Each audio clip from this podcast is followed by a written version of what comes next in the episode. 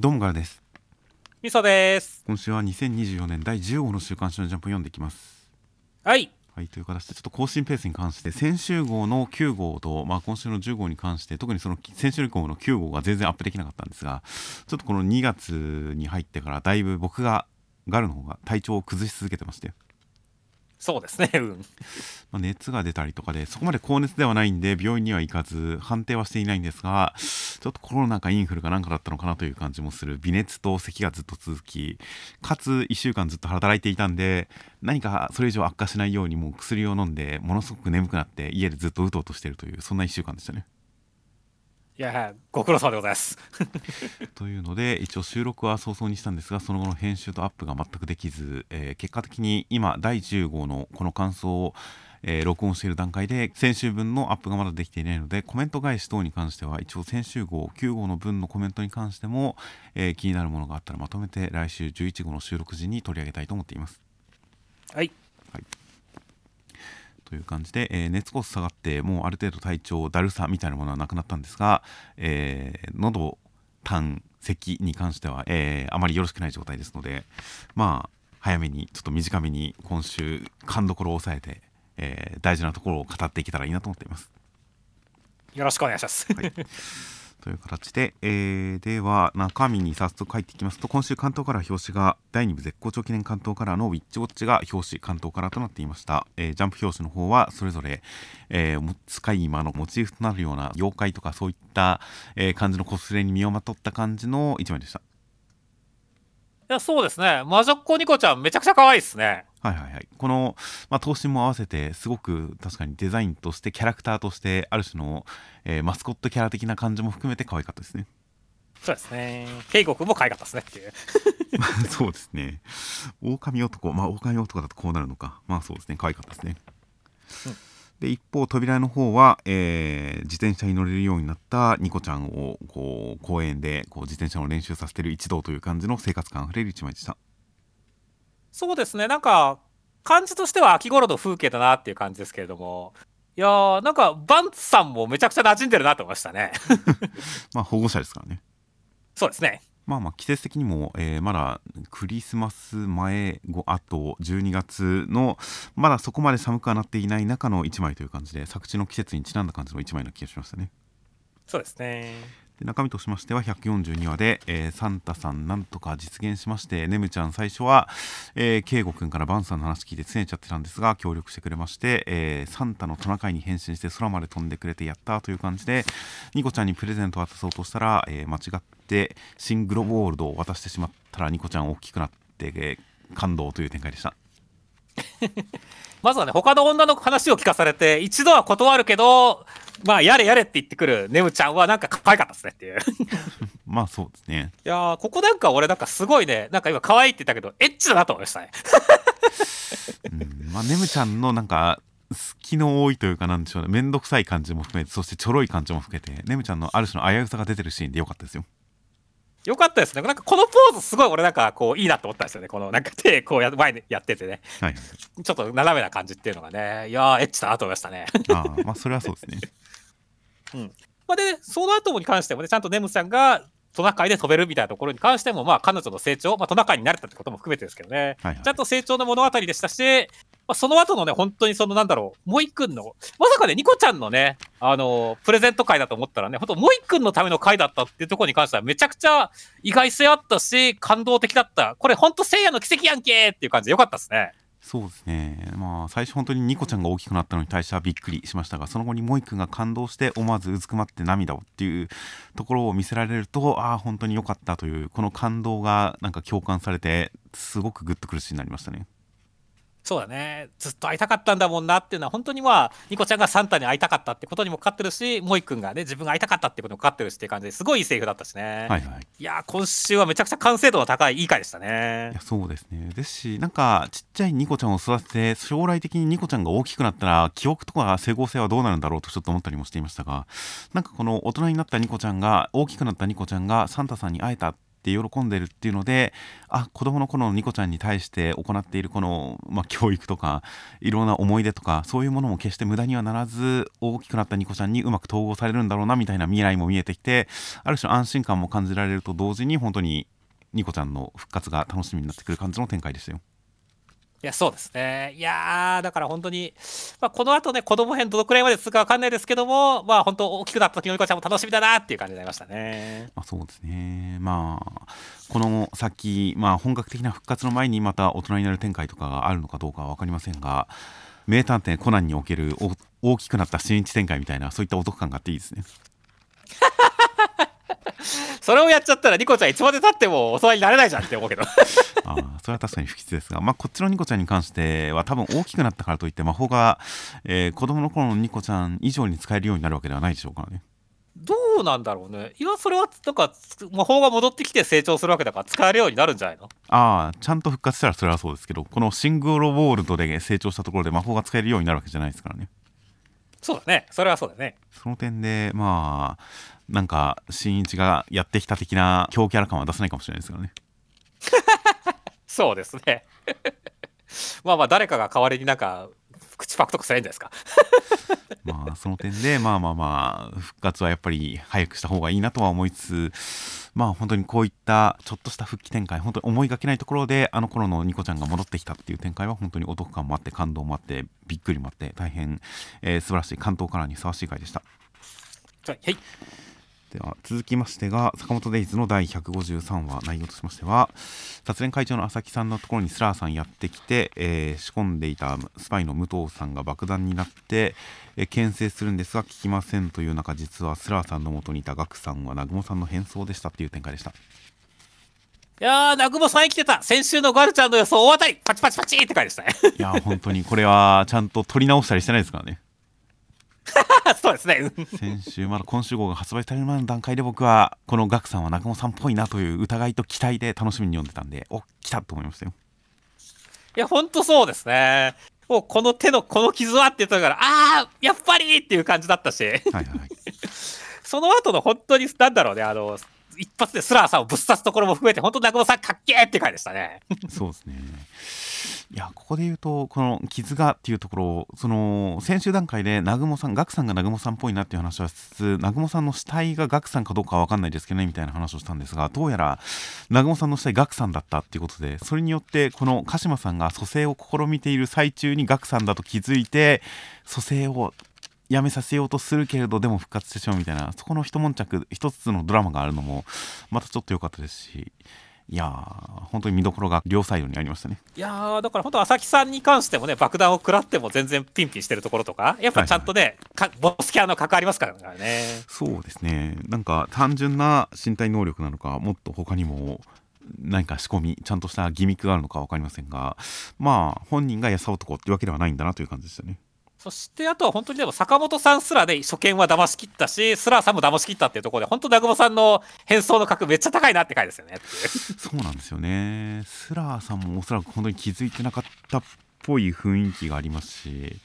坂本さんぐらいは南雲さんの下に対して何か違和感を持ってるのかなみたいに選手は思ってたんですがどうやらそうでもないみたいですし本当に南雲さんの変装能力というのはこの一流中の一流たち相手にも全く通用するというか違和感も抱かせないぐらいちょっとずば抜けなものなんだなというのが今週はっきりしましたね。いやそうですねやっぱりこう殺しに必要な嘘って言ってる男ですからねそれを体現した能力ですよね。はいいや本当に。なので、まあ、戦闘能力的に言ってもガクさんよりは上ということですごいなという感じですが、まあ、戦闘能力以上に本当にこの偽装能力とか嘘の能力に関して他の一流他のオーダーとかよりはるかに秀でているという南雲さんの個性が発揮された展開でここからどう転ぶのか本当にこの最後のコマのところでこうスラーさんの目元が一瞬こうリオンさんに似てるように見えなくもなかったりとかした印象もあったりとかして本当にこの開口でいろいろと謎が多かったリオンさんとスラーさんとこの関係とかにも踏み込んでいくのかなと大変いろいろと楽しみですよ。楽しみですね。では続きましてが、ワンピースの1106話、内容としましては、えー、ボニーさんの命令によってパシフィスタたちは海軍を攻撃し始めます。えー、ベガパンクさんがそういうふうにこう、クマさんのクローンがボニーさんを殺さないようにと仕込んでいた、反乱で仕込んでいたコードのおかげでした。結果、えー、ベガパンクさんはサタン星に刺されてしまいました。そんな中、ルフィが復活して、えー、島全体をゴムのようにして、あれが太陽の神2からあってボニーさんも気づきます。そこに、えー、巨兵海賊団がやってくるという展開でした。いやー、まあ、パシフィスタさんの命令意見順位トップはボニーさんだったんですねっていう展開でしたね。いやー、本当にこれまでにいろいろと、なんでしょうね、ベガパンクさんの心情とか思いとか、本当にパシフィスタが作られた理由とかいろいろ語られてきて、それが全て悲劇につながってきたっていうお話が全部伏線になって、この流れだったら、そりゃそういうコードが仕込まれててもおかしくないよな、そしてすごい大逆転展開きたなっていう感じの伏線回収でしたね。いや、ほんとそうだね。めちゃくちゃびっくりしたし、でもな、確かにね、その、ベガパンクさんの親友への思いをね、感じられたからこそね、納得できる感じだったしね、すごい良かったよね。いやー、という感じで、本当にルフィが、まあ、復活したら何とかしてくれるんじゃないかなみたいな思いもありましたが、それどころかそれをはるかに超えて、いきなりパシフィスタ軍団を配下に従える展開という形で、もう、今週だけでルフィの麦わらサイドの戦力の強化されっぷりがやばいんですけどね。いやでもね、それを許せるくらいにサタン星はね、もうヘイト溜まくってましたからねっていうね。はい、だから、どちらかというとサタン星ザバーっていう気持ちが大きいよねっていう。まあまあ、当然そこにつながってもいくんですが、いや、本当にこのエッグヘッドでの展開でルフィ、ルフィの音にパッシした軍団が加わり、かつ、巨兵海賊団までやってくるらしいですからね。そうなんだよね。っていうか、ここマジでびっくりしたね。先週俺さ、ウルージさんかなとかって言ってましたけどね。はい、いや、もう想像に全くないところ来たんでね。いや、すごいね。小田先生はいつだって俺たちの想像を超えてくるぜっていうテンションの上がる展開だったよね。いや、本当ですね。ですし、本当に昔の古い歴史から連なってる人という意味で、ああ、確かに因縁ありそうだなという感じもありますし、かなり連載初期に登場したキャラクターですが、戦闘能力に関して言えば、もうトップオブトップに違いないというのもまた、その後の展開も含めて確信がありますし、いやーその因縁と強さの両方の面においてめちゃくちゃでっけえのが来て大期待ですね。そうですね。ほんと文字通りでっけえの来ましたからね。いやーだから本当になんだろう先週までマジで逆転できるのかどうしたらいいんだっていう感じだったけど本当今週でひっくり返ったから一気にっていうね。そうですねいやーだから本と楽しみだね。来週以降、マジで楽しみだね、ハンピースっていう。いや、本当になんかこれまでに先出しされてきた情報をはるかに超えて、ルフィたちの一味が、なんかこの海の勢力図を大きく変えようとしてる感じが、全く想像を超えるレベルでやってきたんで、いやー、ちょっと本当に、これが、この戦いが、この先がどうなっていくのか、本当に楽しみですよ。楽しみですね。では続きましてが、僕とロボコの第、えー、171話内容としましては、まどかチュアンは、えー、奨励会に入る試験を前に緊張しているそれをほぐすために大盤解説に行きました。えー、天童陸清王と、えー、バーブ義治、えー、九段、衛星七冠バーブ義治九段の、えー、対局を見に来ました。すごい戦いを、えー、天童五冠が制しまして、まどかチュアンはますます将棋が指したくなりましたという展開でした。いやー、天童さん、五冠騎士だったんですねっていう。そうですね。いやだから、前にさ、藤井聡太君も存在してるんじゃないかみたいな話がありましたけども、はいはい、いや、それはやっぱ別時空の話で、このロボコの中では、天童さんが五冠ということが静止ってことなんですねすね。まあ、そうですね。まあ、ロボコ世界には、こう、現実の有名な事柄も、ロボコたちは知ってはいるけど、この世界には存在してないっていう、なんか二重構造がいっぱいありますからね、いろんなところで。そうですね。まあいつものっていう印象です僕の中では。なるそうですね。まあまあ僕はちょっと今回でちょっと一瞬迷ったけれどまあこっちが静止だなってことがはっきりしたんでまあちょっとすっきりしたなって感じでしたね。はいはいはい。そしてまあまあまあ本当にバープ九段に関してもねあのちゃんとこうなんだろう苦を消すっていうところに関してはねやっぱりこう、将棋も番外戦術は大事ですからね。お前もすぐに殺せるぞみたいなね。脅威を与える意味で相手の精神を削る。メンタルを削るといった意味で、ちゃんと勝負してるなって思ったから、いいキャラだなと思いましたね。まあそうですね。いや、本当にこれだけ、えー、無とか、すごい特殊なことをしつつ、その後もちゃんと駒が補充されますし、やってること自体は普通の将棋なんですよね。そうですね、そのルールにはのっとった上でそれ以外のところであえて珍奇な行動をさせてるというところでいや本当に宮崎先生は将棋に対する造形が深いんだなと思いましたね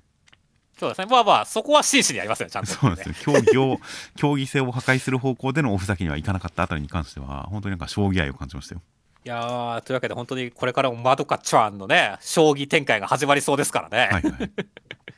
や果たしてどこまでこう、ね、ギャグとこのしょ真面目な将棋展開をハイブリッドさせていくのが楽しみですね。いや本当にこの今回登場したこのトップ棋士たちと今後戦っていくのかもしれませんからね。そうですね。大丈夫ですか？判件の方は大丈夫ですか、うん、登場した2コマですでにコピーを使ってますしね。そうですね。うん。これちゃんと動くんですかねこのキャラクターは。でも動かしたら動かしたらなんかこう やばそうな気がするからうーなんか次にはすごいもうちょっと丸くなってんじゃないの？デザイン的に。この宮崎先生の自分自身に対する無茶ぶりをどう乗り越えるかはかなり楽しみですね。楽しみですね。という感じでまあまあまあ将棋展開本当に僕とロボコの大きな一つの軸になりそうなんでこの先の展開が大変楽しみです。はいでは続きましてが、ジュース回戦の249話内容としましては、えー、おっこつさんが、えー、両面宿儺さんと戦いまして、領域展開しました。その領域内で、虎杖君が、えー、宿儺さんを殴って、伏黒君と引き離すつもりらしいですという展開でした。いやまずはちょっと一回叫ばしてほしいんですけど、おっこつ先輩の領域、無限の剣製 Unlimited Blade Works やんけーって思いましたね。まあ、能力がコピーっていうのもかなりこう連想するものがありましたね。そうですね コピーでこうねこう廃墟というかねいうところにこう剣がいっぱい刺さってるっていうやっぱそっちをどうしても追いかけてしまいますよねっていうね。はいはい、まあまあ呪術廻戦はあのエヴァっぽい何かとか結構あのオマージュと感じさせるものをいろいろと使う作品でありますからそのうちの一つに、えー、フェイトがあってもまあまあ何もおかしくないですからね。まあ何もおかしくないですからね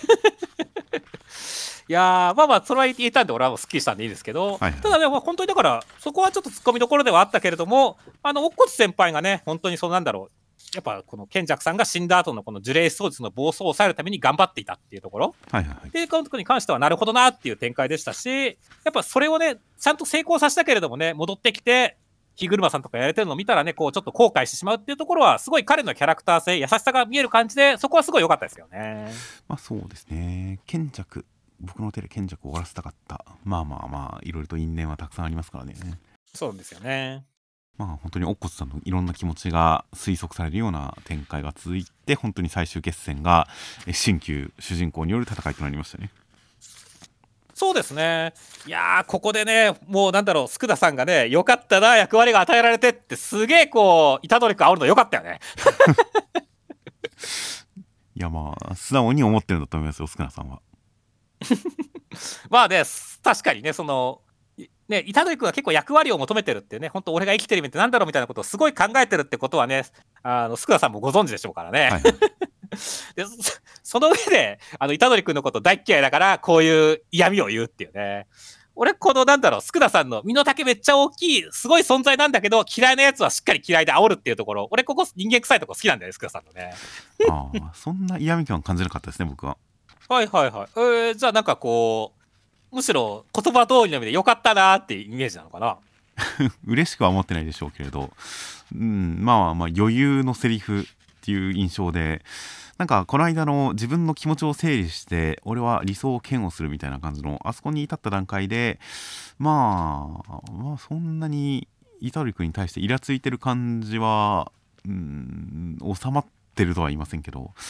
うん、なんかそこに端を発する言葉とはそんなに思わなかったですね。本当にただ余裕の発言、いつもの相手が新しいことをやってきたりとか、まあ強い行動を行ってきた時になるほどこういうことかみたいな感じで感心したりする、あの一環かと思いましたけどね。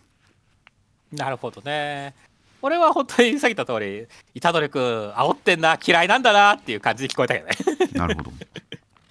いやまあじゃあその辺りを含めてね、スクナさんがまあ来週どう出るかって楽しみですよね。まあそうですね。まあ改めて本当に戦いのルールがはっきりしたんで、そして乙骨さんの領域ももう無制限の術式コピーで、えー、天使の術式を話し続けるということで、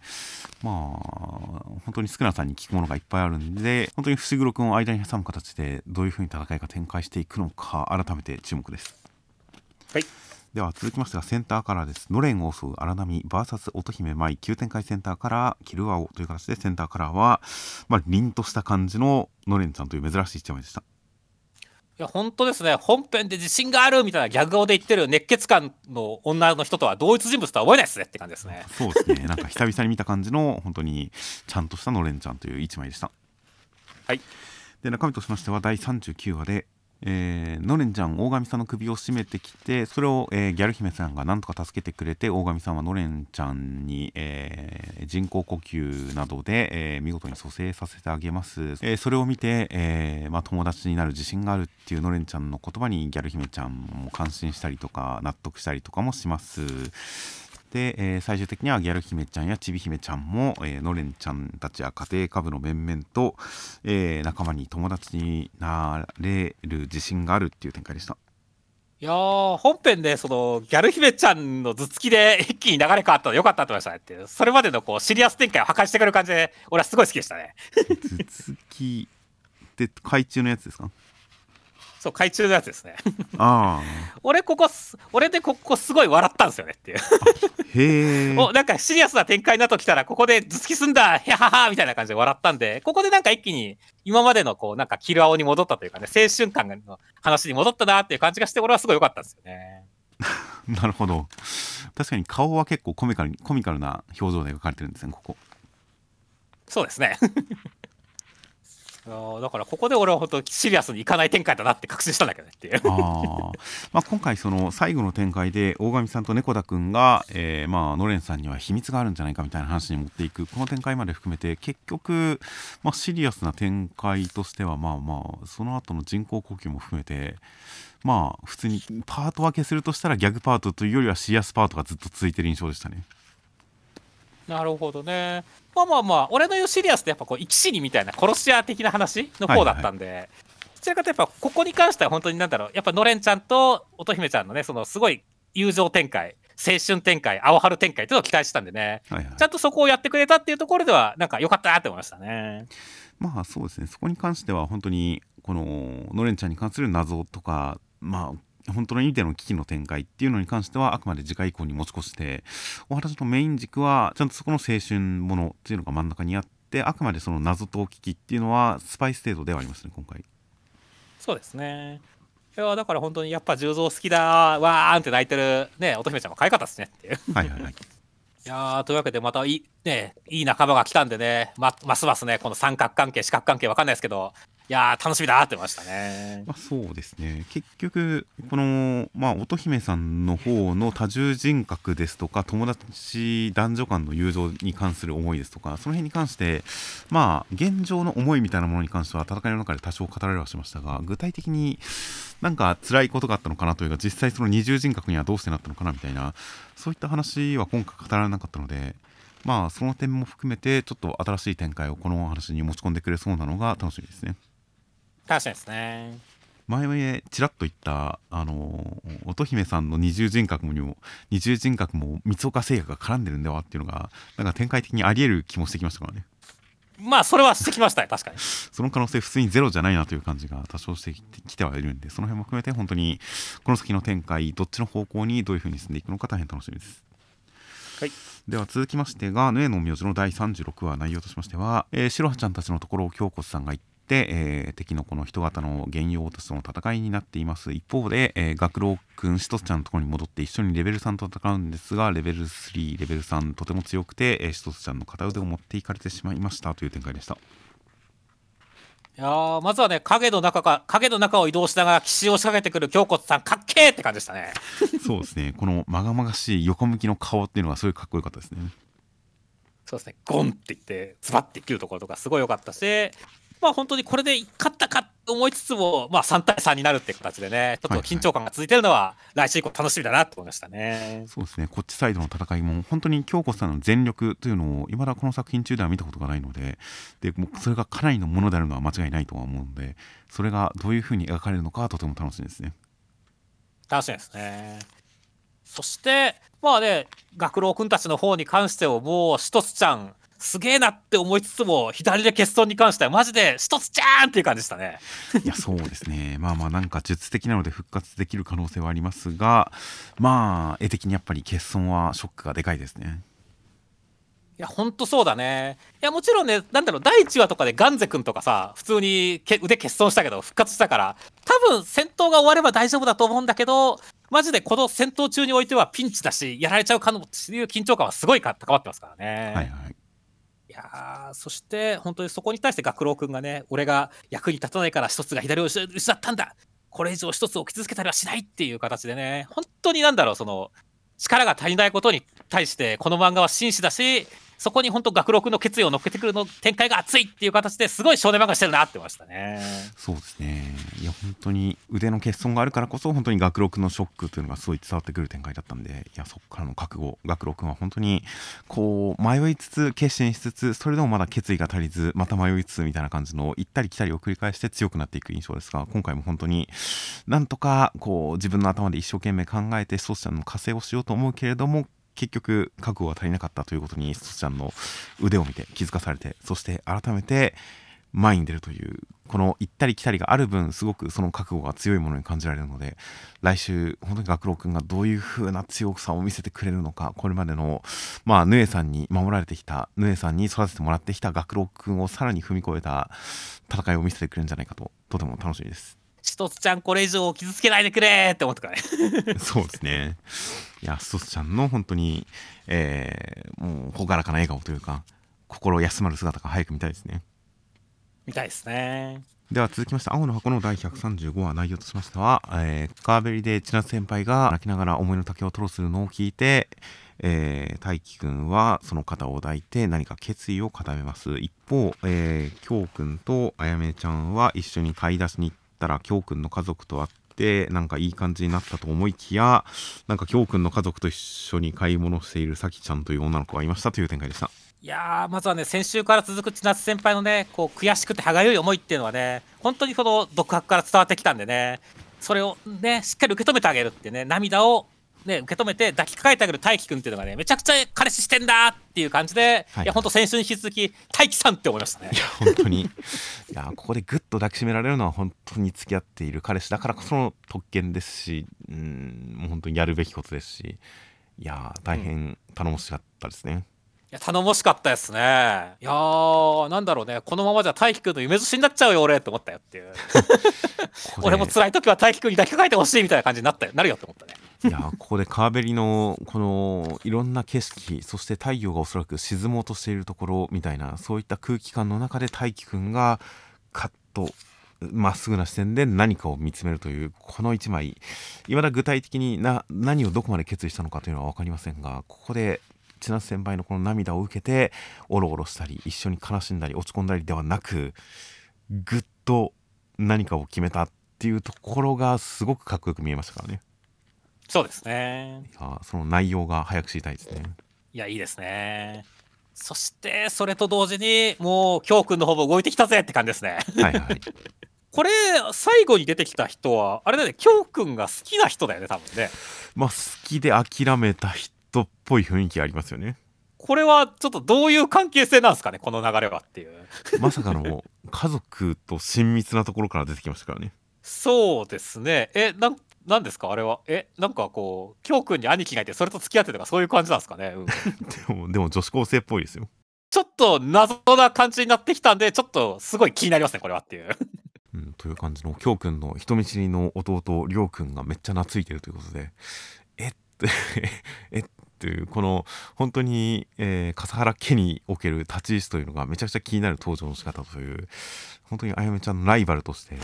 やさきちゃんがどういう人なのか本当に楽しみですね。楽しみですね。そして本当来週以降はあやめちゃんの百面相というかね可愛いとこたくさん見れたいなって思いますね。まあそうですね。本当にあやめちゃんが京くんに対してこう知りたいけれどわからないところとか、未だ触れられていないところとか、そういったあやめちゃんの知らない京くんっていうところを全面的にフォローしているのがさやさきちゃんなのかなという感じもしますんで、その辺の対比とその巡り合いによる出会いによる、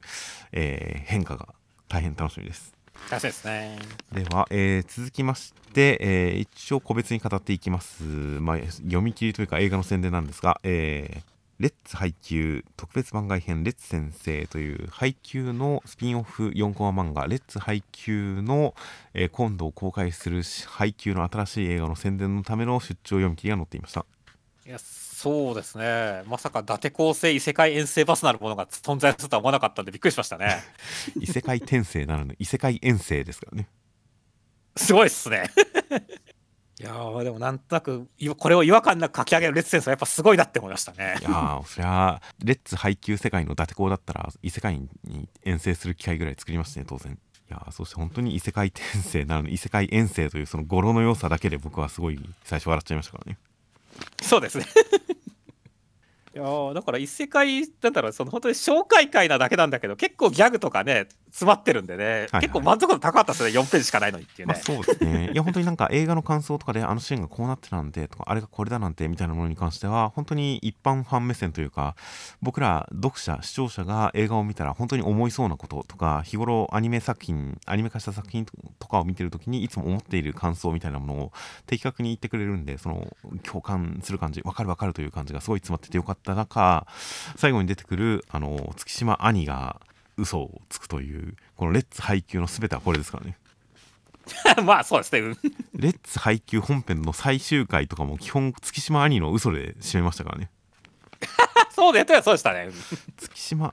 月島嘘つきの月島兄というキャラクターがレッツ配給の準主役というかほぼ主役でしたからね。まあまあまあ過言ではないですよ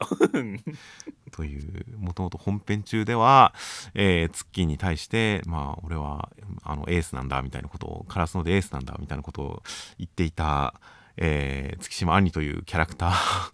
を広げて掘り下げてとんでもない嘘嘘つきキャラという世界レベルの嘘の使い手として月島兄を羽ばたかせた「レッツ配給」という作品を思い出させてくれる素晴らしい出張読み切りでしたよ。はいで、えー、こちらの方は本編の出張読み切りというか番外編になります。劇場版配給ゴミ捨て物決戦公開直前、古舘春一先生書き下ろし読み切りセンターから16ページ配給番外編という形で、えーまあ、こちらがそれこそその映画館で配布される、えー、冊子に掲載される番外編のようですが中身としましては、えー、猫間高校の海君が、えー、カラスのと戦って負けた時のことをその走馬灯バレー人生の走馬灯みたいなものを思ったりとかしてこの先の人生負けた瞬間終わりのことを何度も夢に見そうだそれは嫌だなと思っていたけれどチームメイトたちが、えー、あのラリー続いてたらどうなってたかなこうなってたかな終わんねえなわははみたいなことを話した結果終わりの瞬間の悪夢ではなく終わらない悪夢を見るようになりましたという展開でした。いやー、まあ、レッツ配給でもね、最後の言ってますけど、映画のエピローグ的な話だから、映画見てから読んだ方がエモいかもな、これって言ってましたけど、はいはい、まあ、本当になんかそういった感じのする、あの、読み切りだなと思いましたね。まあ、そうですね。少なくとも本当に純粋になんか、なんでしょうね。先の展開を知らずアニメだけ追ってる人は、これ見たら普通にネタバレですしね。そうですね。最終スコアで分かっちゃいますからねっていうね。そうですね。で、試合の結果のネタバレだけではなく、2024年のネタバレですらありますからね。そうですね。うん。いや成長した姿描かれてますからね。そうですね。だから2024年まで描かれるんだなみたいなことが思っちゃいましたからねきっと。ですね。いやまあまあでも本当になんかすごいいい話だなと思いましたからねこれ。いやそうですね、まあ、高校でバレーをやめた一人の選手がそれをどう思っていたかっていうかそれが本当に辛い思い出として辛い記憶として残りそうなところをこの猫間のみんなのワイワイわちゃわちゃっていうのによって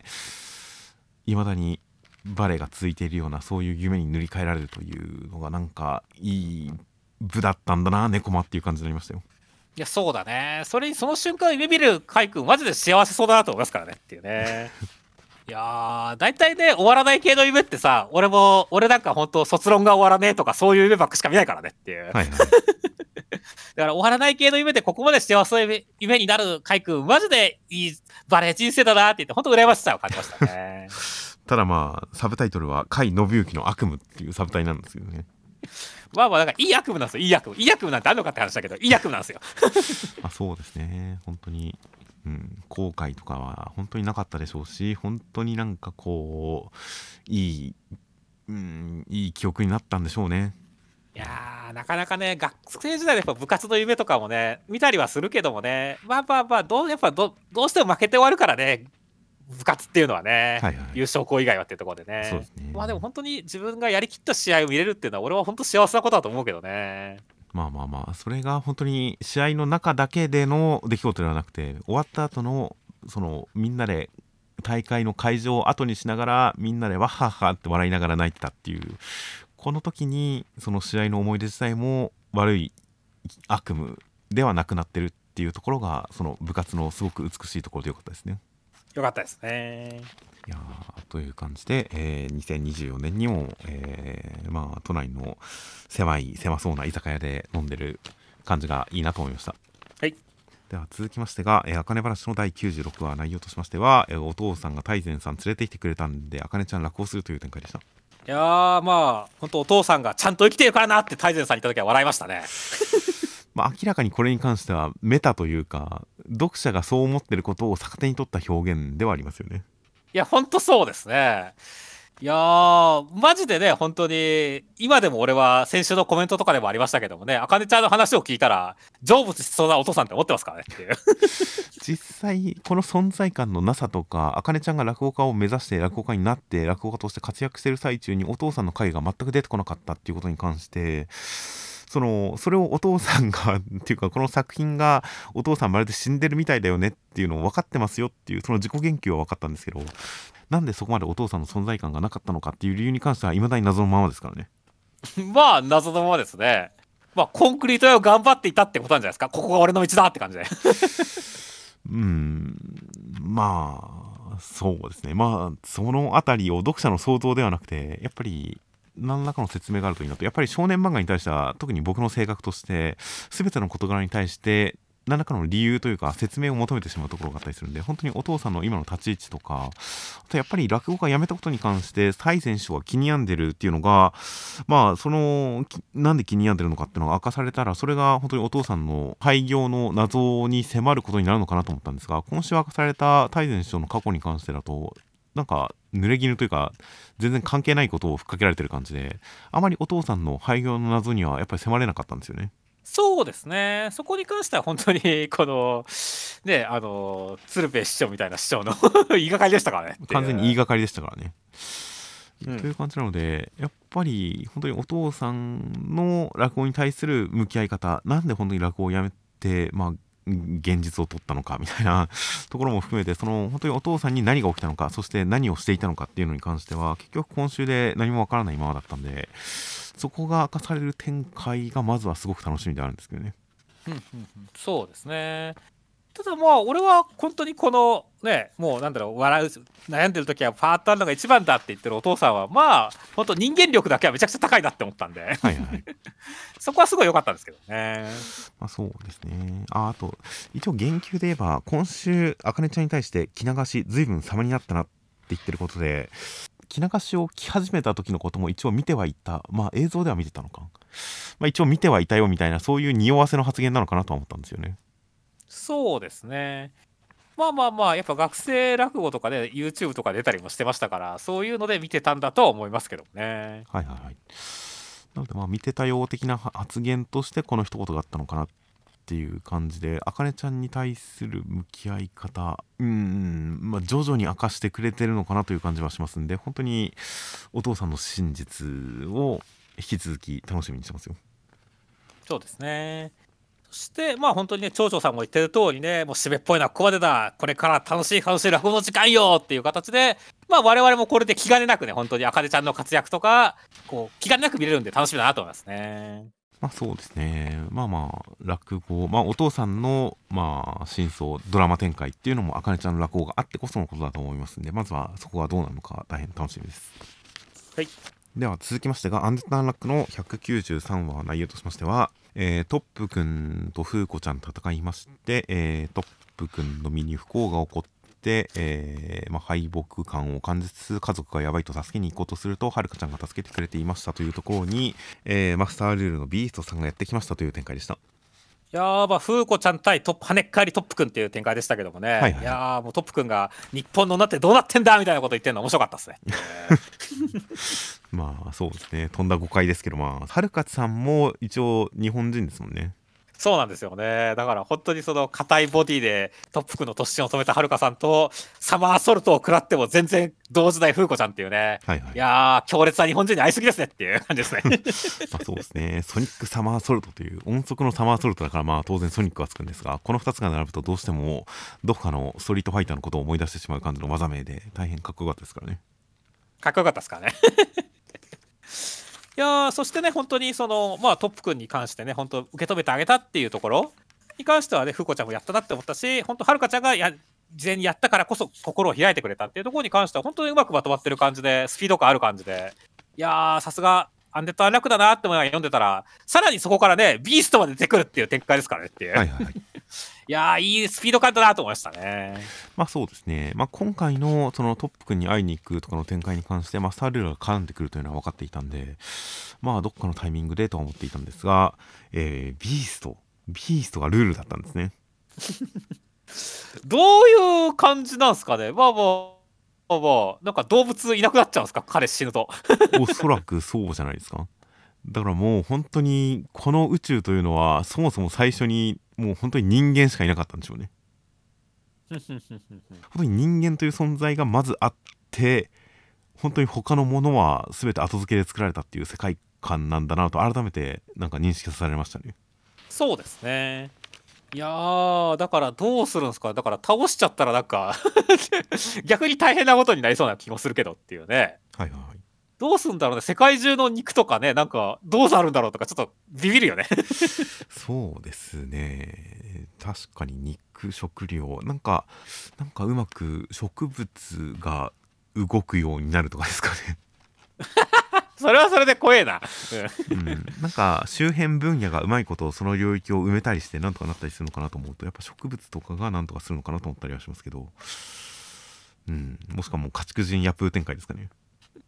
いやだから逆に本当にまあまあ捕獲で済んで終わるのかもしれないけどもね。ちょっとどうなるか気になるよね。本当に展開がねっていう。まあコアの状態で封印する的なそういった捕獲展開はあるかもしれないですね。そうですね。いやというわけで本当にねなんかビーストっていうと本当何でもできそうな雰囲気があるんでちょっと戦いに関してはマジで楽しみですよね。そうですね。登場早々に放った技があの方向叫び声でおそらくはるかさんに関しては鼓膜が破れた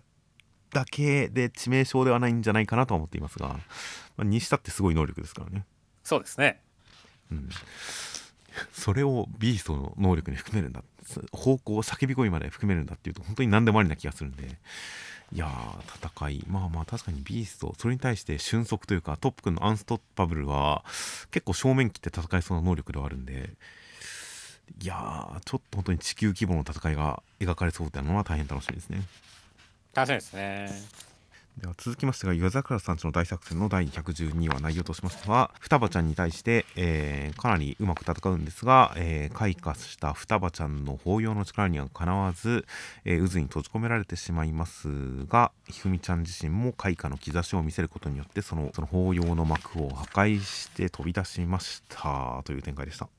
いやひふみちゃん対双葉姉ちゃんの戦いに関してはね、ほんと双葉姉ちゃんの快感の格がやっぱちょっと絵力もすごい良かったんで、はいはい。いや普通に面白かったですねっていうね。そうですね。まあ、しかも、双葉姉ちゃんに関しても、開花の後、さらに開花襲来的なのもありますし、全然この先成長の余地もある感じの中での、その、やっぱりひふみちゃんに対しては全然格が上みたいな、ちゃんとその強さが見れましたね。そうですね。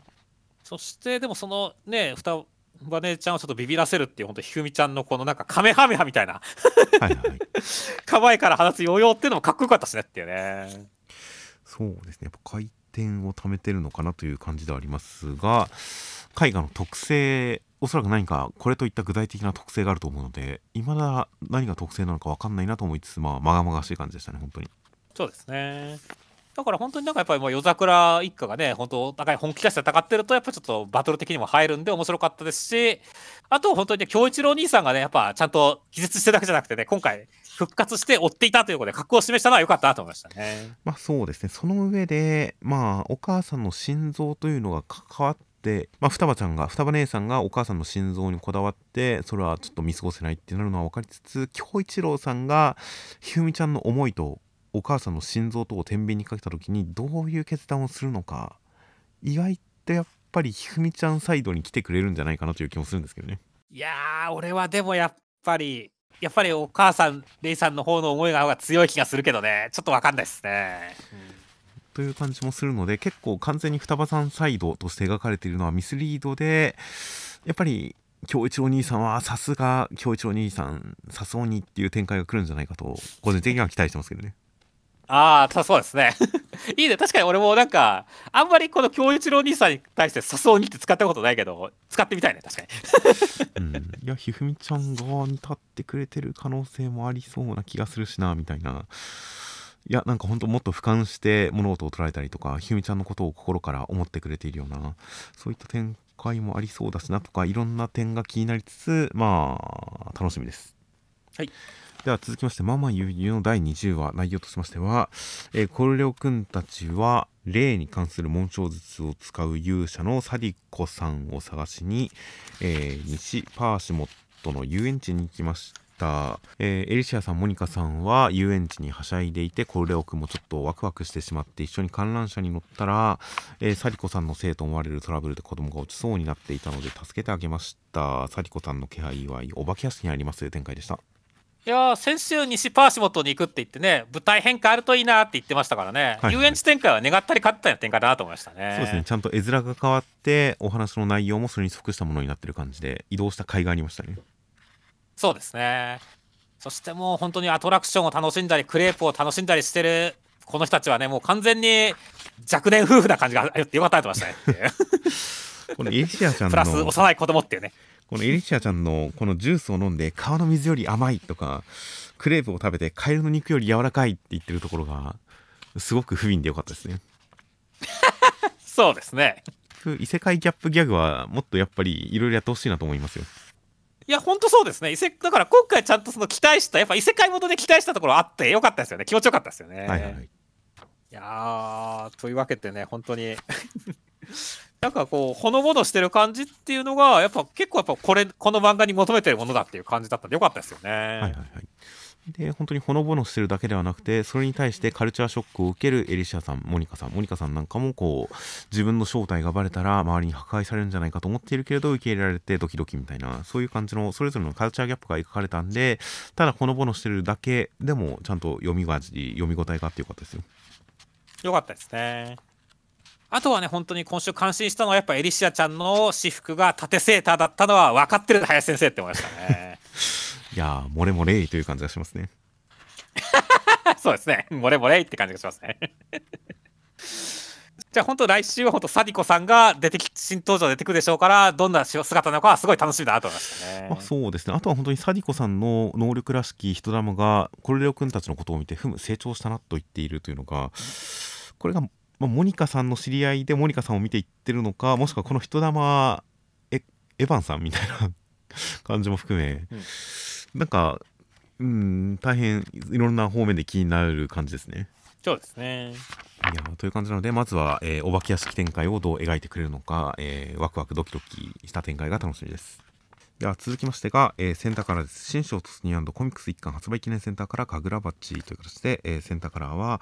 えー、畳敷きの部屋で、えー、佇む、えー、千尋くんという一枚でした。いやー、本当にこの「神楽松」という作品のカラー扉血生臭いですよね毎回、はい、しかも今週目次コメントのところで、えー、神楽松の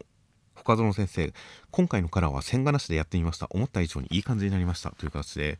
今回線画、えー、線をなく塗りだけのセンターから初めてやったみたいですね。そうですね。実際だから本当に独特な雰囲気出てるなって思いましたからよかったいいっすねこれって感じでしたね。いや本当に漫画的な感じと絵画的な感じのこの融合した感じこの金魚に関しても本当に何かなんかほとばしってる感じというか物体ではなくその場に液体として存在してる感じがより際立って感じられてすごく印象的な一枚でしたね。そうですね。よかったですね。で中身としましては第19話で先日、えー、街中で千尋くんと宗城さんが戦った時に巻き込まれそうになったけど助けてもらったという千尋くんの会で助かったという男性が千尋くんに憧れて、えー、さらわれそうな子供を助けてたらヤクザに、えー、さらわれて殺されそうになってるところにまた千尋くんがやってきて助けてくれてこれは運命だという感じで千尋くんにすがりついた彼はえー、落第地を取り仕切っている、えー、裏社会のすごいさざ波さんという、えー、術師一族の一人だったらしいですという展開でした。いやー、厄介オタクの宗城さんが退場したと思ったら、新たな厄介オタク出てきたぜっていう感じの展開でしたね。ああ、千尋くんオタクが。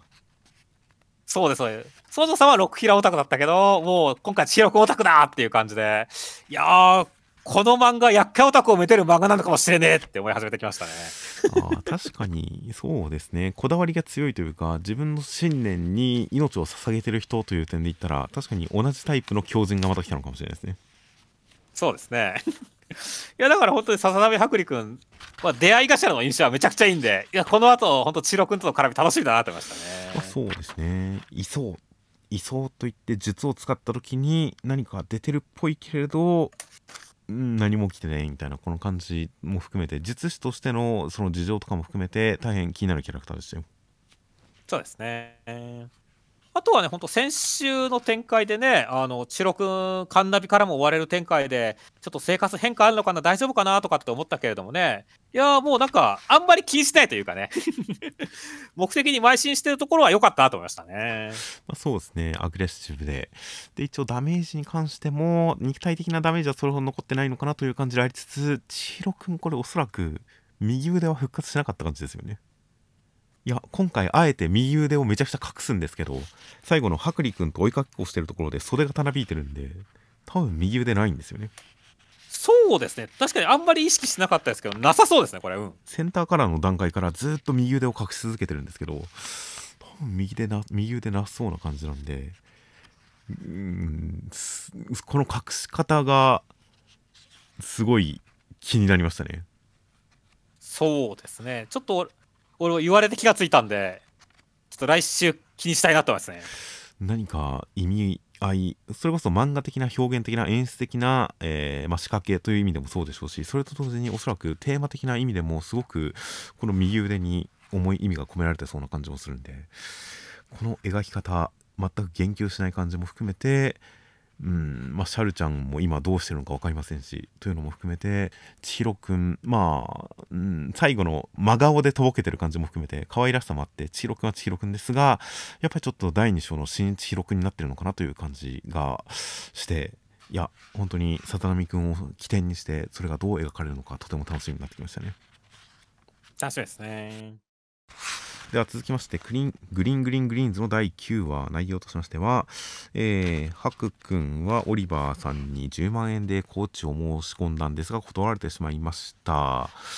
で、えー、コンペに誘っても出てくれないしという感じだったんですが、えー、オリバー君は日本に残している、えー、弟のことが気になっていて、ハク君が弟の、えおもちゃを作ってあげてるのを見て興味津々ですという感じから、つながりができそうですという展開でした。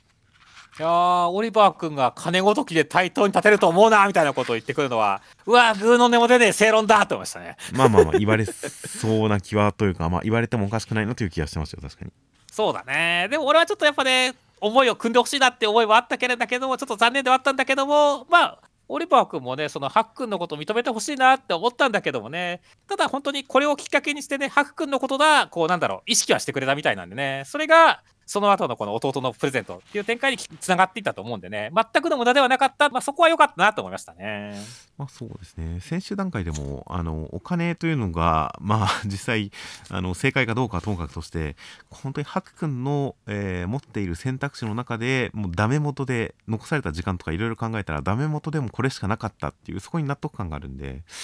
まあ、まあまあその手段を取ったハク君の本気っていうのは確かだし、取った手段としても間違ってはいないし、それが報われなかったとしても、まあまあ、それはそれかなみたいな感じの、まあ、擁護できる感じだったのが良かったんで、まあ、そこに関しては、まあまあまあ、そう、しょうがないなという感じでしたし、そっから先、うん、まあ本当にハク君がひたすら相手に対してまっすぐ向かっていったからこそ、まあ距離が詰められたという感じの展開が、どう結果に結びついていくのかは、まあ、ちょっと期待したくなりますね。そうですね。いや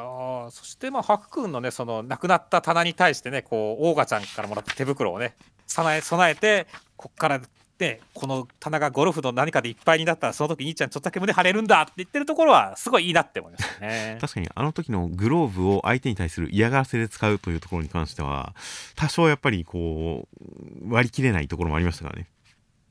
そうですねうん。勝つためだというのは分かりつつもそれはひどいんじゃないかという思いもなくはなかったんでちゃんと供養してくれたのはすっきりしましたよ。まあまあまあそうですね。いやだからまあまあ本当にここでね、まあ、大ガチャンポイントがたまってったなと思いますしいやそして大ガちゃん自体もねなんか本当にな逆に何を悩んでるんだろうなっていう感じの展開ではありましたよね。まあそうですね、まあ、将来的には本当にアメリカに留学したりっていうのが目標でありつつ日本側にも名残惜しさを感じてるんですよね。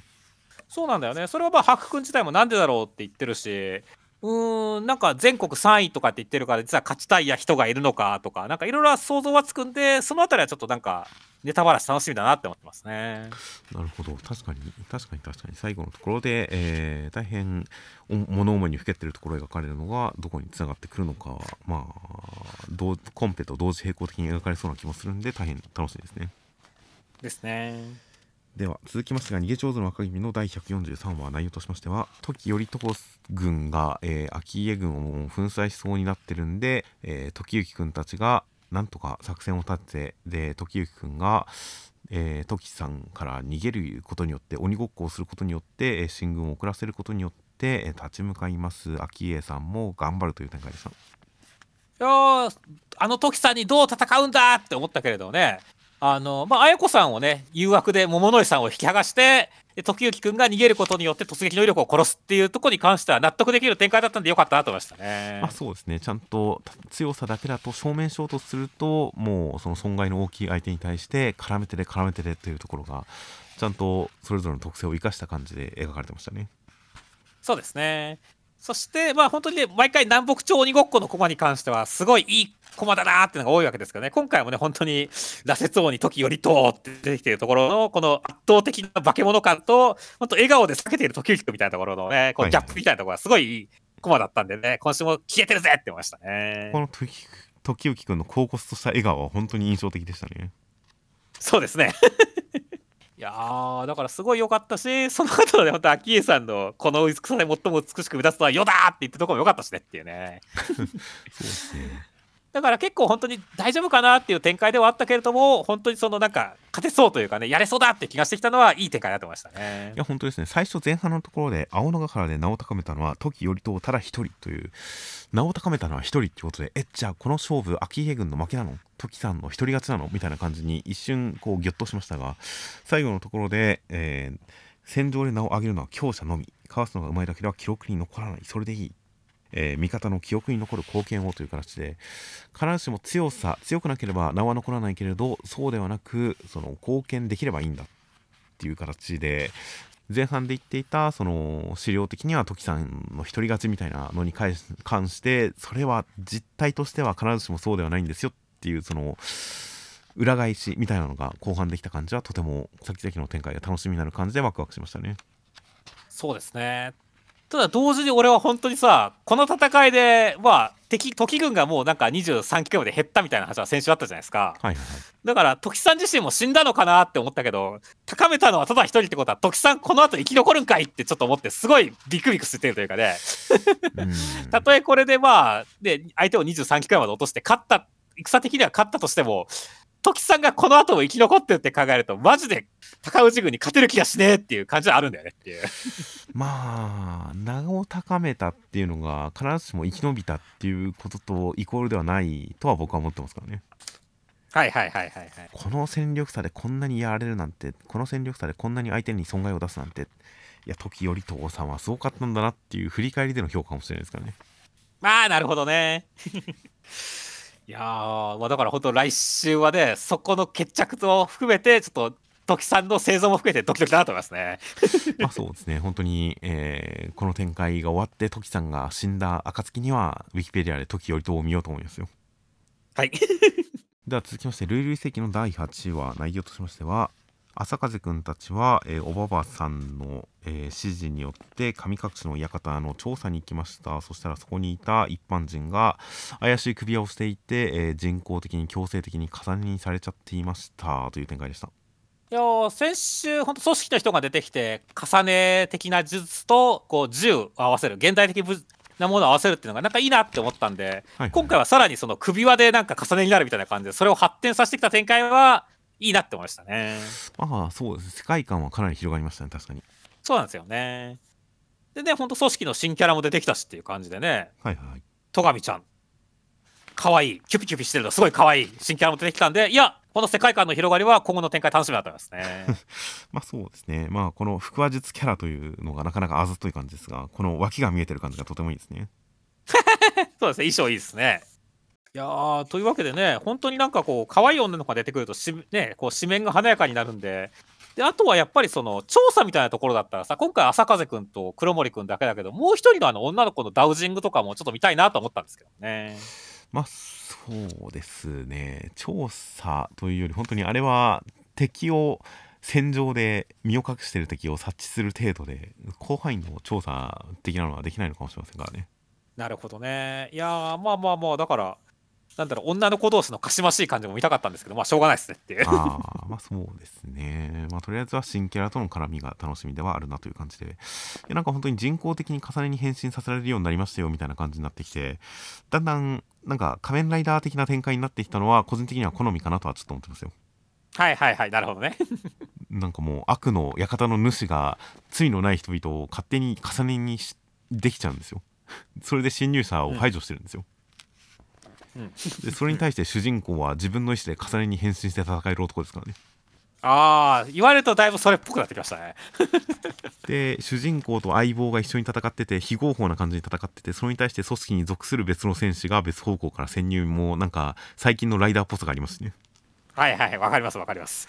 っていう感じでまあまあまあなんか学校で発生する事件を解決するというまあエピソードの形式とはまた違った感じの、うん、対悪の秘密結社みたいなそういう展開になってきたのはちょっとお話としては僕の好みの方にどんどん広がっていける可能性があるかなという感じで。いや今後のこの作品の向かう展開とても楽しいですよ。楽しみですねでは、えー、続きましてがジャンプショートフロンティアです。今日の魔女たちは朝日夜先生という形で、えー、アクセントは分かりませんが朝日先生、朝日先生、えー、経歴を見てみますと、え、ピクシビコミック、ピクシビコミックって僕よく分かってなかったんですが、あれ、ピクシビコミックというサイトにいろんな出版社のウェブコミックが、え、なんか集まってるんですね。でピクシブコミックにあるガンガンピクシブというので、えー、ギャルとボッチという作品を連載して、えー、そちらが紙も含めて出版されてたりですとかあとはこちらもピクシブコミック村にあるコミックプールという一前者のウェブ雑誌で、えー、風根先生は日田くんがわからないという作品を連載してこちらもコミックス化こちらは一前者からコミックス化されていたりという一応プロの方ですね。なるほどね。ジャンプラスの方にも1年前2023年4月9日 Android は異常を知らないという読み切りを掲載したりとかされていた方で、えー、今回今日の魔女たちはで本誌デビューとなりました。で、えー、中身としましては魔女が存在する世界で、えー、魔女のマヨさんはみんなの爪とかゲームを直して大人気なんですが、えー、そこに別の魔女の黒宮ハイネさんハイネさんが転校してきてハイネさんは、え魔女というのは迫害されるからってビクビクしてたんですが、えみんなこの街では魔女のことを、えとてもえー、喜んでくれます。天気も変えられます。よかった。ハイネさんと、えー、マヨちゃんが仲良くなりますという展開でした。いや毎日ほうきで投稿してるマヨちゃんを見上げる男子生徒は一体何を思ってるんだろうってことをずっと考えてましたね。このアングルが 最初に登場するこのアングルほうきにまたがってるマヨちゃんのこの膝を上から見下ろすような視点で下に生徒がいるのが描かれるっていうのがすごく気になりましたよねいやめちゃくちゃ気になるよねいやスパッツを履いているのか、それとも魔法で見えなくしてるんだとは思うけれども、ただ、ギャルならね、そんなん可愛くないって言って、普通にパンティーの一丁っていう可能性も全然あるからねっていう感じでね。いやもう答えは出ねえなってましたね いや全く同じこと思いましたね。うん、スパッツを履いてそうだけど、ギャルの美的感覚によって履いてない可能性もあるし、なあと思いましたね。そうですね、もうシュレディンガーのパンツでしたね、本当に。まあ、スパッツですよと明言されるまではあらゆる可能性がそこに存在してますからね。そう存在してますからね。だからまあまあまあ我々はちょっとやっぱ男子セーターは常に悶々としてんじゃないかなっていう方に一票入れたいと思いますね。まあそう。まあそうですね。まあここでこのあのマヨさんの足元を歩いている通行している生徒の女性キャラクターはちゃんと顔まで描かれてるのにモブ男子たちは顔を描かれていなくてこう上を向いてもいないというのがなんかすごいこの世界はそういう世界じゃないんですよって言われてる気もしましたけどね。まあまあまあ確かに真摯な感じなんですね世界なんですねっていう。この世界の男にはそんな自我はありませんと言われてる感じがして。じゃあこっちもその心づもりで読まないとダメかと思いましたけどね。そうですね。ちょっと我々心が汚れすぎてましたかね。いやまあまあ実際本当にね優しい世界の話ではありましたし、はいはい、まあまあ本当ほのぼのできる感じで本当にはほのぼのできる感じでいいなって思いましたね。あ、そうですね。いや本当になんか端的な描かれ方ではありますけど本当にこのハイネちゃんが巻いた環境では魔女というのは迫害されてたんだなっていうのがこのマヨちゃんがいるからこそきっとこれだけいい雰囲気なんだろうなっていう街に来てでマヨちゃんの隣にいてでその優しい雰囲気に癒されていくというその構図はすごく魅力的だしなんかたった15ページの中でもどこでほっこりして何にほっこりすればいいのかすごく分かりやすい構成になってていやなんかほのぼのした女の子同士のほっこり漫画の勘どころをよく抑えてるなという感じがしてよかったですよ。よかったですね。いやでも本当にこの、まあ、ここの世界観における魔法マジで便利だから羨ましいよねって思って。ゲームを直せるはすごいですね。すごいよねだって精密機械だよっていうね。そうですね。スマホのあの液晶割れとかちゃんと直そうとしたら何万とかかかったりしますけどあれも見本があったらいけるんですかねいけるんでしょうねきっとね。いやそれにもう天気まで変えられるってなったら本当にもうやばいよねっていうね。これハイネちゃん最初に紹介した自己紹介した能力として物を腐らせたり灰に変えたりできるみたいななんか滅ぼす系の能力だから天気晴れにした瞬間にこの雨水をこう腐らせたのかと思ってちょっとゾッとしましたけどね。まあまあまあちょっと怖いね。だけどそれを怖いって言わないのがこの漫画のいいとこですからっていうね、まあまあ、これに関しては天気を変える魔法で別に物を腐らせたり灰にしたり消滅させたりする魔法ではないですからね。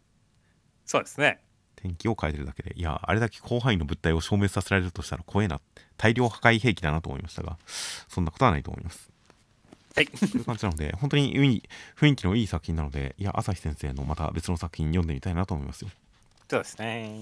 では続きましてが「明日にかける」の第31話内容としましては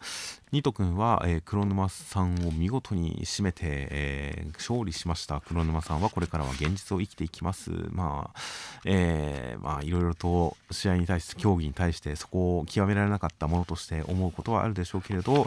え、あとは若い者に託して去っていきます。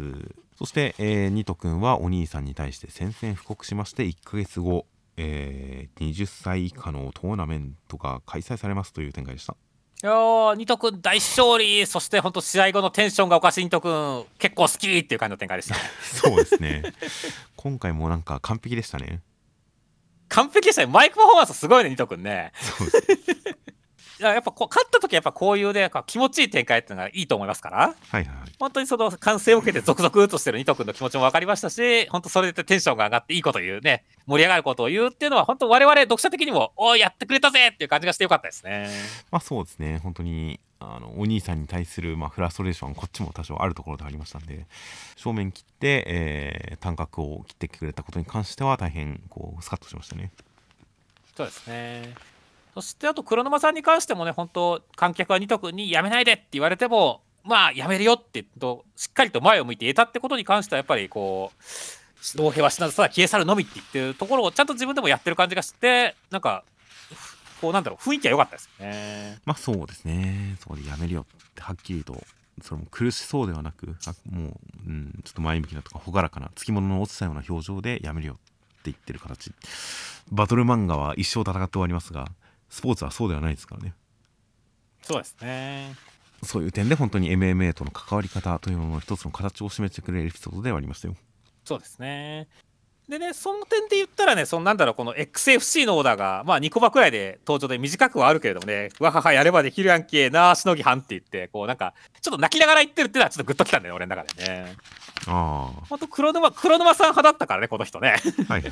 もう一花黒沼咲かせるんやって言ったけれども、その負けたことに涙しつつも、本当その後ちゃんとね、こう、なんだろう、伊藤君が勝ったことに関しては、こう、ちゃんとやって次のことにつなげていくっていうね。はい、はい、この勝者を称える感じっていうのは、本当にやっぱりこう、イベントオーナーとして、ちゃんとこの人大人してんなって思いましたね。ああ、そこの涙注目してなかったですが、確かに泣きながら二度君吠えてるのは、すごくエモいシーンですね、そこ。そうなんですよね。だから本当川田先生はこういうところでね、そうなんだろう、書きか、ね、キャラクターの描き方というのをね、丁寧だし、うまいなと思うんですよね。確かに。そういう細かいところでも本当に黒沼さんという選手がどういう存在だったのかっていうのが描かれたりとかして、いやまあまあまあ、本当に MMA という競技の一端を描き切った試合だとと思いますので、これを踏まえて、本当に、えー、最大トーナメントがどういう感じになるのか大変楽しみですね。そうですね、もう来週は全選手入場でしょっていう。そうですね。いやでかい説明不要が出てきますよ、きっと。じゃあ、まあ、そう、出てきそうな感じがあるからね。いや、まあ、とヘザー級だからね。そんなでかいやついても逆に困るとは思うけど。そうですね。まあまあでも本当になんかトーナメントっていう感じとその自己紹介パートは楽しみだなと思いますね。そうですね。一つ令状みたいなのがいっぱい来るでしょうからね。楽しみですね。楽しみですね。では続きまして2オンアイスの第18話内容としましてはオリンピックの激励会に葉山君たち参加して、えー、他のペア選手たちペア選手の先人たちとお話しします。で葉山君がペアやってくれたことによって先人たちもとても喜んでいるらしいことが聞けてよかったです。で、えー、空高之さんがペアに転向してきたら空高之の競技とされてしまうのが嫌だなという話でした。五輪激励会って感じでしたけど。結構なんだろうねその2位だったね霧島さんとたちとかはさもうちょっとなんかこうバチバチっとしてるのかなと思ったけど思った以上にアットマークな雰囲気でちょっと驚き終えたなと思いましたね。まあ競技人口がほぼこれで全員みたいですからね。そうなんですよね。だからああなるほどっていうね。やっぱこうお互いそのバチバチとか敵でやり合うよりかは本当にやっぱみんなでこのペアをなんとかしていかなきゃいけないっていう一体感のが強いんだなっていうのは納得だったよねっていう。まあ仲間意識が強いんですね。そうですね。いやだからこそ本当に、なんだろうね、新しく入ってきてきた、ね、こう、海馬君たちがすごいみんな歓迎するし、嬉しいしっていうところも伝わってきましたし、はいはい、だからそ逆にそこの一体感を軸にして、こう、なんだろう、あの、空高之さんと対立軸に進んだっていうところに関しては、ああ、なるほどっていう感じではありましたね。まあそうですね。まあそうですね。まあ、何か、うん、このある種のコミュニティ内におけるポジションで、空高之悪しみたいな感じのことに関してはある種の、うん、競技としてまたコンテンツとしてそれは果たして健全なのだろうかとはちょっと思っちゃいましたけどね。まあね本来だったら本当空さんと一緒に高め合っていくというかね。いう感じでいいとは思うんだけどもただまあ実際空さんはこうなんだろうね。実際こっちに来たらは歴史知らねえよ。こっからがスペアの歴史だよ。お前らは今までの引き,、ね、引き立て役だくらいのことは言いそうだけどね。っていう まあ、顔がいいだけの中二病って言われてますからね。そうですね。ただまあ確かに向こうがまだその対立的なことを示してない段階でこっちがこうソラさんに対して期待して持つのはちょっと違和感あるかもしれませんね。うん、別にペアを日本に広めたのは空高之っていうことにされてもそれでペアが盛り上がるんならよしとはならないのかなみたいなまあまあそこの線引きまあバランスだとは思いますけど当然空高之が来るくらいの空高之の競技とされてしまうくらいだったらあのペアは俺たちの代で終わらせようみたいな感じのことを言ってるわけではないんで、うん、なんかそのバランスの問題だとは思うんですがそこはいや葉山君たちの気持ちはすごいわかるとは思うんですよ。うん、そのこの人たちの恩に応えたいこの人たちにこの人たちの思いに応えたいみたいなそういうそのコミュニティの絆みたいなものとかそれを大事にしたい感じとかそれをまあ競技に対するモチベーションにまでしていく感じというのは何の文句もなくすごく共感できるんでなるほどなという感じではありつつそれは外からその業界の外から見た時に健全に見えるかどうかっていう点に関してはすごく難しいところがあるなと思いつつこのペア憎しな感じのえー、木更さんを追放したコーチをこれはおそらく空さんが自分で雇ってクビにしたってことですかねそうですねきっとね相手の権威を落とすためだけにあえて雇ってクビにしたというこれはまあそらさん、本当中2でいいなと思いましたね。まあまあ、結果的にね、まあ、木更さんのアシストになってるからね。そうですね。しかも正攻法でなんかちゃんとペアの、えー、競技を盛り立てていってみたいな人々に根回ししてみたいな正攻法に比べたらよっぽどこっちの方が早い気がしますからね。そうですね。いやそらさんいいなという感じだったんで。いやこの辺も含めて本当にこの、えー、顔のいいだけの中二病で木更さんに固執するあまりこのコーチの人生までめちゃくちゃにしようとしているそらさんの引き続きちょっと気持ち悪い感じの発言がもっと見たいなと楽しみにしています。楽しみですねでは続きましてが、えー、暗号学園のいろはの最終号でした。中身としましては、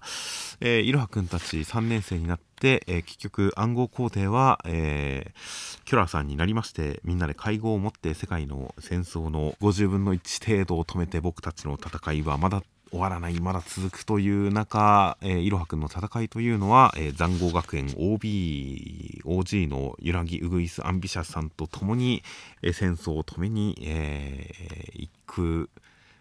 感じに本当に戦いはまだ続くという感じの展開でした。いやもう最終回、ありがとう、暗号学園のいろはっていう感じの、本当にまとまった最終回でしたね。いや本当に全伏線をちゃんと回収するというか、まあ、匿名希望さんは結局何者か分かりませんでしたが、うん、すごくすっきりする終わり方ではありましたね。そうだね俺がこの漫画が終わるにあたって絶対に見たかったねこの戦場の踊り子を救う展開といろはくんと、まあ、ヨナギウグイス・アンビシサスさんが再会するっていうところに関してはきっちり締めてくれたからね。はいはい。本当文句のつけどころがないよって感じでしたね。ヨナギさん、残酷学園の OP になってたんですね。そうですね。いやでもこれもなんかすごいいいじゃないですか、本当にその、おそらく残酷学園男子校みたいなこと言われてたけど、はいはい、おそらくこの暗号学園と一緒で、あの、やっぱ今の時代に合わせて、こう、数合わせの女子みたいなのが何人かいたはずなんですよ、ね、はいはい。おそらくそこに、ヨナギユグイス・アンビスタさんが混じってて、あの、制覇しちゃったみたいな。はいはいはい。逆に言えば、いろはくんも、本当数合わせの男子だけど、この暗号工程、まあ、慣れなかったけれども、本当ここにいい影響を及ぼして、こう、暗号学園を改革したみたいな感じじゃないですかね。はいはいはい、お互い、こう、同じ、こう、別の道だったけど、同じような道を歩んできた二人が最後に再会するみたいな最終回じゃないですかっていう。まあ、そうですね。だからそういった意味ではすごいエモかったし、うわ、そうきたかっていう感じだったよっていう。そうですね。意外とそんな、なんか近くて遠いところにいたんだなというのが面白かったですね。面白かったですね。だから変な話で、まあ、ね、あの、もしかしたら勝手に会えたかもしれないしねっていう、イラ君っていうね。はいはい。そう、残酷学園に入れさせられるみたいな展開はあったしねっていう。まあまあそうですね。ね勝負に負けたら残酷学園に転校しろっていうのがありましたから、そこで再開する可能性もゼロではなかったですね。そうですね。でもそれだとちょっとやっぱ、卑屈な再会になっちゃうから、本当これで、こういう形で再会できてよかったって感じでしたよね。いや、本当ですね。そして最後にこの馬とバイクで突進するという、もうまるで RRR のクライマックスのような大盛り上がりの展開でしたからね。これ、絶対意識してるでしょ。いやでも本当にな、なんだろう、あのー、岩崎先生の絵力がクソ発揮された最終回。そうですね。いや、本当にアンビシャスさんの登場した後のなんか、なんでしょう、画風は違わないんですけど、違って見えるところとかも含めて、いや、本当になんか、この質感、漫画としての質感をすごく感じられる最終回で良かったですよ。いや、すごく良かったですよ。っていうかさ、本当さ、この最終回のためだけにさ、何人の2年後デザインを作ったんだよ、岩崎先生って感じだからねっていう。はい。いやもう本当に贅沢な使われ方だぜ、贅沢な使い方で岩崎先生だって思ったからねっていう。確かにそうですね。いや、ちゃんとまあ、それぞれ見どころがあって、小越さんのこの2年後デザイン好きですね。いいですね、これね。眼鏡兵器が物合いになってる感じがすごい良かったですね。そうですね。いやそしてね、もう本当初代暗号皇帝となったね、東秀斎さんは髪を切ってるわけですけどもね、はいはい、いやーなんか断髪してるとなるとやっぱちょっとヒロインの格がこうね西尾維新先生の作品だと上がるようになって思いましたしねっていう。なんかあの後もいろいろあったんじゃないかなと思ってっていうね。大室由香子さん由香子さんが髪を伸ばしてるのもすごく印象的でしたね。そうですね。昔に戻ったっていう感じですかね。そうですね。過去と現在と折り合いがついたんだなという感じが伝わってきましたよそうですねいやーだから本当になんだろう細かいところで見どころたくさんある感じだったしねその会話のところもそうだしああこういうことやってるんだってもそうだしあとは本当にその戦場の踊り子が名前がなかったけど忘れなぐさ和音っていうねあのマダミスカなんかのところで殺された1年 A 組の、はいはい、あの、いた生徒みたいな形の名前が与えられてるってとこもエモいなって思ったしっていう、ね、そうですね。和音の、んだったんですね。だね。だから、わーっつって、だから本当になんだろう、すごい、まあ逆に言えば本当に西尾先生まだまだ書きたいことたくさんあったんだなってことが伝わってくる感じのもう取れて最終回だったよねっていう。まあそうですね。暗号暗号踊る暗号展開とかももっと深掘りいっぱいできたでしょうしね。そうだね。確かに残酷学園編も全然あった感じがしますしね。そうだね。いやそして本当に最後のところでやっぱみんな2年後でいろいろねこうやってるところとかっていうところもすごいエモかったし、はいはい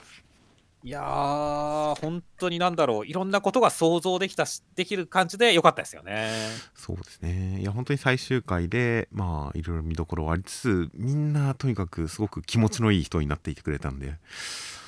まあ、読後感のいい最終回でしたよ。本当そうですね。いやー、だから本当にね、まだまだ見たかったはず、暗号学園っていう感じがすごいするね。だから本当にありがとうっていう気持ちも強い強いけど、まだ続いてほしかったっていう気持ちもすごいある最終回でしたね。まあ、そうですね。いやー、まあまあまあという感じなんで、本当に、とりあえずはまあ、両先生の次回作に期待したくなりますね。いや、本当そうですね。こんだこんなね、本当に西尾先生も戦争と暗号っていう超難しいテーマで、ここまで面白い作品が描けるって、やっぱ本当、稀有な先生だなと思いますし、はいはい、岩崎先生に関しては、マジで本当にこの暗号勝負っていうさ、こう動きのないものを動きにするっていうテクニックというか、こう、はったり力に関してはめちゃめちゃ作画センサーだって思いましたからねっていう。はいはいいや、本当どちらもすごい才能の持ち主だと思うんでね、本当に次の作品楽しみだなと思いますね。本当ですね。という感じで、本当になんか西尾先生、まあ、メダカボックスの頃からそうですが、やっぱり西尾先生はあまりに異彩を話しすぎてて、やっぱ西尾先生が連載してると、ジャンプの厚みが増しますからね。そうですね、読むと大変ですかね。看板じゃなかったとしても、看板作品じゃなかったとしても、本当に西尾作品があるということによって、ジャンプの、なんか一冊読んだ時の満足感が全然違うので、いや、本当に、うん、いや暗号学園の日は終わってしまいましたが、まあ、ぜひまた、週刊少年ジャンプに帰ってきていただけたら最高に嬉しいなと思いますよ。そうですね。えー、最後の煽り文のところでも、りょう先生の次回作にご期待くださいとちゃんと書いてあるので、本当に次回作に期待したいと思います。はい。では、えー、最後に目次コメントとしまして、えー、ウィッチウォッチ篠原先生、なんと気がつけば3周年、読者の皆様、いつも支えいつも支えてくださっている方々に感謝をという形で3周年のコメントでした。そうですね。いや、でも、ウィッチウォッチももう3周年だったって気すごいしますね。いや、でも結構、ウィッチウォッチ、1話完結のギャグ漫画としては、結構ストーリーパートも多くて、いろいろと展開が多かったんで、3年、まあ、やったな、3年という感じではありますけどね。はいはいはい、なるほどね。そして、で、あとは、まあ、配給番外編、古田先生、いまだにポジション作画ミス見つける夢でうなされます。映画楽しみですねっていうコメントですけどもね。はいはい。いいっすね。あの、確かにその、立ち位置とかってね、絶対間違えてたりするの、嫌だっただろうなって、あんまり意識しなかったけど、やっぱ本人会った時にすごいショックだったんだなと思いましたね。いや、バレエは特に1点取るごとにローテーションで入れ替わっていきますからね。そうですね。だから試合展開と見合わせて、え、ここでこの点入ってるのに、この位置おかしくないってことになっちゃうんですよね。だからこう、まあ、バスケとかに比べても本当にそういったところのチェックが多い作品になるんだろうね、きっとね。そうたまに野球漫画とかでも、この打順とかとスコアを見比べて、え、この回でこの点数でこの打順って、じゃあこの何人でこの球数ってことにならないおかしくないみたいな指摘があったりとかしますが、それより、このあのバレエのポジショニングの方がちょっと難しそうですもんね。そうだね、本当に一点一点目まぐるしく入れ替わったりするんでね。いやー、もうもう本当、そういったことも含めて、ご苦労様です、先生って感じですね。そうですね。ああ、それは確かにありそうだなという感じのコメントで、えー、まあ映画は本当に楽しみです。そしてあと、あすみかけるの川田先生、たくさんのファンレター、応援に励まされました。本当にありがとうございます。頑張らねばっていう、なんかすごい最終回を匂わせるようなコメントで普通なんですけど、来週以降もツイートしなってますね。まあそうですね。新章、あくまで新章突入ですからね。うん。区切りのコメントかもしれません。あとは暗号学園いろはの、まあ、西尾先生、岩崎先生のデザインカメラワーク、感服し続けた幸せな連載、堪能しましたっていうことで、まあまあ本当になんでしょうね、あの、盟友というかね、あの一緒にやっていたあの岩崎先生の感謝のコメントでしたね、最終回はね。はいはいはい。まあでも実際本当に楽しかっただろうなって思うからね多分西尾先生のことだからね本当にその 特に最後のページとかなんかね本当にそのあのイロハがバイクに乗ってアンビシャスさんが馬で走るしか書いてないと思うっていう まあそうですね特に本当に西尾先生漫画の原作ちゃんと絵で描かれる方は多いですが西尾先生はさすがに西尾先生なんでやっぱ基本文字ネームって言いますもんねそうですね。だから本当にそれしか書いてなくてもこれだけかっこいい声にしたってことは本当に西先生もおーって折ってくれてるだろうから、ね、そうですね。文字で書いたのがこの絵になって出てきたら面白いそれは幸せな体験というのは確かにそうなのかもなと思いますね。そうですね。いやという感じなので本当に、えー、次回作を大変楽しみにしていますと。あとはコメントとしまして、えーえー、アンデッド・アンラック戸塚先生、テラスコ先生とストシックス、初めての格ゲー友達、5の時はずっと一人だった、嬉しいという、初めての格ゲー友達なんですね。いやいいっすね よかったなって感じですねこれ なんでしょう初めて格ゲーを一緒にやってくれる漫画家とかではなく初めての格ゲー友達っていうこの範囲の広さ本当にいい話ですねいい話ですね。アシスタントさんとかにいなかったんですかね、格ゲー友達。格ゲー友達、うん、まあなんかくくりをくくりを設けなければいそうな気がしますが。で、その寺坂先生、グリングリグリーンズ寺坂先生、戸塚先生キンバリーにも来られました。壁際、補正切り、う先生、またやりましょうという。いやー、戸塚先生、めちゃくちゃうまそうですね、本当に。そうですね。寺坂先生、全然かなわなかったみたいな感じですからね。キンバリーは壁際が強いですからね、マジで。そうなんですね。しかもそこで補正切りっていう、もう、いやー、恐ろしい。そうですね、確かかなりランク上でしたもん、確かね、戸塚先生ね。戸塚先生はかなり早い段階でマスター行ってたと思いますが、ただ、寺坂先生も以前のコメントで、あのー、マスター行ったっていう、新年の、えー、ジャンプでマスター行ったってコメントで書いてますからね、確か。なるほどね。同じマスターでも、やっぱり本当に戸塚先生とかでもレベルが1個2個違うってことなんですね。おそらくそうだと思いますね。まあ、マスター本当にピンキー、僕でも慣れてるくらいなんで、本当にピンキーだとは思うんで、まあまあまあ、実力さ、戸塚先生はその中でも本当に強そうだなという感じで、いつか戸塚先生のプレイ動画を見てみたいですね。そうですね。なんか別に時間があったら、なんか配信とかしてくれてもいいんですけどね、本当に。うんあの、ストリートファイター6、他の格ゲーが今どうなのか分かりませんが、キャラクターの ID とか、キャラクターの名前が分かると、それで検索して、あの、プレイ履歴、ランクマッチのプレイ履歴というのと、そのリプレイをちゃんと全部見れるようになってるんですよね。だから結構、あのー、配信者、有名配信者の人の ID とかでたまに検索して、あ、あの人配信配信外でこんなにやってるんだとか、あのー、ソフィア・バレンタインさんという VTuber が、すごい、あの、相手のことを罵りながら9時間ランクマして話題になりましたが、罵りながら。あの人のバトルログを見ると9時間ランク増して話題になった翌日配信外で8時間やってましたからね すごいハマりすぎでしょって そっちに笑いましたけど配信外であの翌日に8時間っていうのにちょっと笑いましたがそういう感じなので戸塚先生の ID が分かるとプレイが見れてすごい楽しそうだなと思うのと同時にそうするとプレイ時間が分かっちゃって、えー、漫画さん的にはちょっと気まずそうだなと思ったりもしますね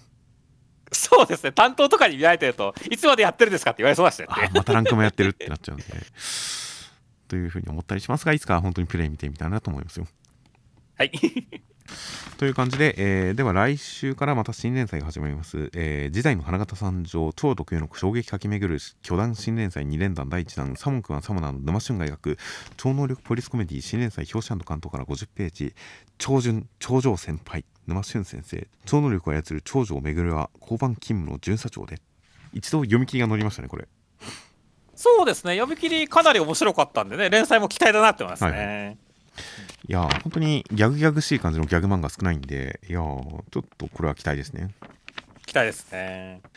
えー、でちなみに、えー、新連載に関してはさらにその次の号12号から、えー、ディア・アネモネ松井琳先生が始まるそうです。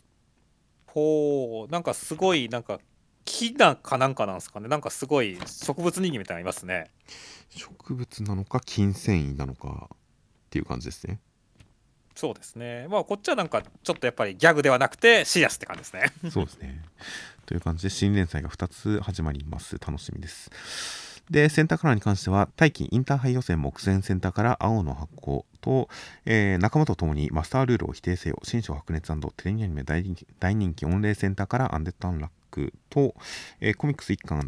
大好評発売中新展開反響応援センターからママユーユーの3作品がセンターからとなっております。はいはい、いいですね。はい。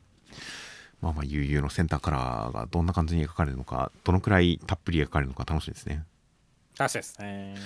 といった感じで、えー、では今週は、えー、冒頭でも説明しました通りちょっとスケジュール上の都合によってコメント返しは来週にまとめて行いたいと思いますでは、えー、広告の方もなので、えまだ動画上げてないので来週まとめて見ていきますという来週は、え11号が2月13日発売予定となっております。ではお疲れ様でした。お疲れ様でした。